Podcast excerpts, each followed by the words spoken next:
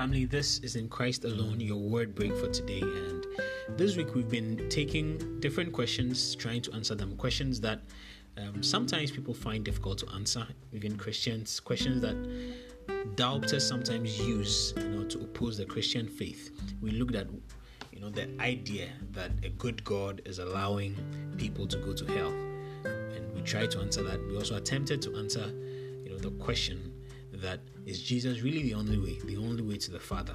Today, I want to look at the truth that Jesus is God. Is Jesus really God? And I find that even for many Christians, this is a truth that is difficult for them to come to terms with. Even if they accept it, they seem to not be able to explain it, why we believe strongly that Jesus is God. Many different faiths actually accept that the man Jesus existed, but they would only accept him as a prophet, a great leader of many, or something of that sort. But in the Christian worldview, Jesus was not just a great man or a great prophet. He is God. He was God manifested in the flesh.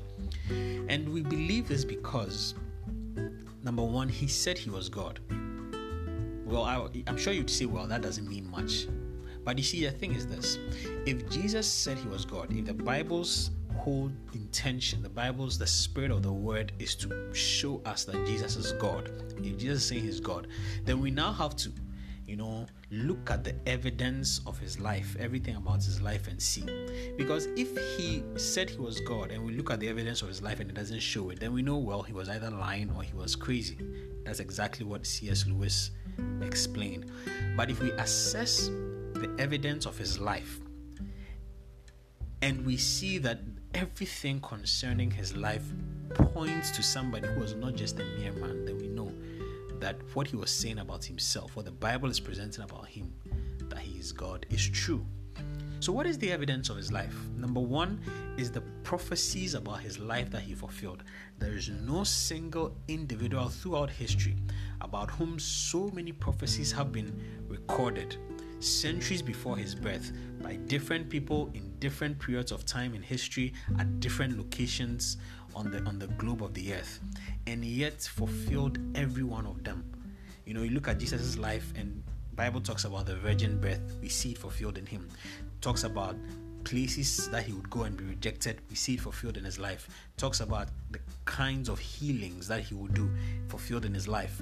Talks about the kind of death that he would suffer, fulfilled in his life. And there are many, many more such prophecies in the Old Testament that are recorded about the coming Messiah, and we see that it is fulfilled in Jesus' life. So that's one thing that proves that what he said about himself, that he was God, could be true. There was one time that Jesus actually said something, the Jews wanted to stone him to death because they knew that Jesus, what he said, was trying to equate himself to God. So Jesus knew that he was God, fully aware, and like I said, the evidence is shown in the prophecies that were fulfilled about him. The second thing I want to say, which for me is the bedrock of the entire Christian faith, that final, or that key that affirms the truth that Jesus is God, is his death and resurrection. And it's so important, and you can take a look at the resurrection of Christ. We can take a look at it from all points of history, and it is difficult to deny that Jesus resurrected from the death. Why do I say so? He died. His death, the kind of death he suffered, is a historical fact. The other part of it is that the kind of death he suffered, there was no way you can deny the fact that he died. The Roman execution, it's impossible. I believe it's medically impossible for anyone to survive that kind of death. So there's no doubt about the fact that Jesus died. In fact, even if we want to deny the fact that he died on the cross, there is no way he could have survived life after that. All of his blood was drained. He was beaten to a pulp. Simply put, Jesus died. He was buried. Historical fact. The location of his tomb is known. The stone was rolled across the tomb. So Jesus died. He was buried. All of these things are historically known and accepted by everyone that reads. But the other side is that whether we like it or not, it is also a historical fact that people saw him after this incident. After he was dead, after he was buried, he was seen. He was seen by individuals. He was seen by groups of people. He was seen by his followers. He was seen by people who were not his followers. That is historical fact. So how then do we explain the people that saw him? Some have said this was hallucination, but we know that hallucinations don't happen to the same kind of hallucination doesn't happen to different people at different times. We know that hallucinations don't happen to, groups of people at the same time, the same kind. The other side is that, some say that, well, the disciples were lying. Remember that these people were ready to die for the truth that indeed they had seen him.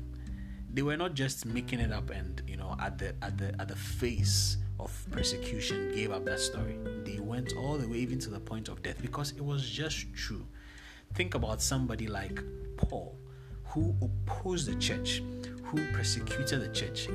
His life had a 180-degree turn because he affirmed that he has seen this Jesus. So, he was seen. The other side is that the tomb is empty. If you want to deny the fact that Jesus was seen by men, then we'd have to explain that where is his body? The tomb is empty. That is even true because at the time, stories were being told that his disciples had stolen the body. Why would they talk about the fact that the disciples had stolen the body? Because there was no body. It was an affirmation of the fact that the tomb is empty. Don't forget that there's no way the disciples could have stolen the body. I mean, at the time, they were in hiding. They were running away from the people that were persecuting them, And if indeed they had to steal, there was no point stealing his body because it would mean that their leader has disappointed them. He said he would rise again, and he did not. And so it is not possible that the disciples had stolen his body. But it's true that the tomb is empty. It's true that they saw him. All of this just points to one conclusion. That the man Jesus, he died, but death could not hold him captive. He resurrected on the third day, and that proves that he is God. He overcame that one thing that held all men bound, that is the fear of death. And so I just want to encourage you that put your faith, put your trust, put your hope and belief in Christ Jesus. He is God, and it is through him alone that all men can be saved. Have a wonderful weekend. God bless you.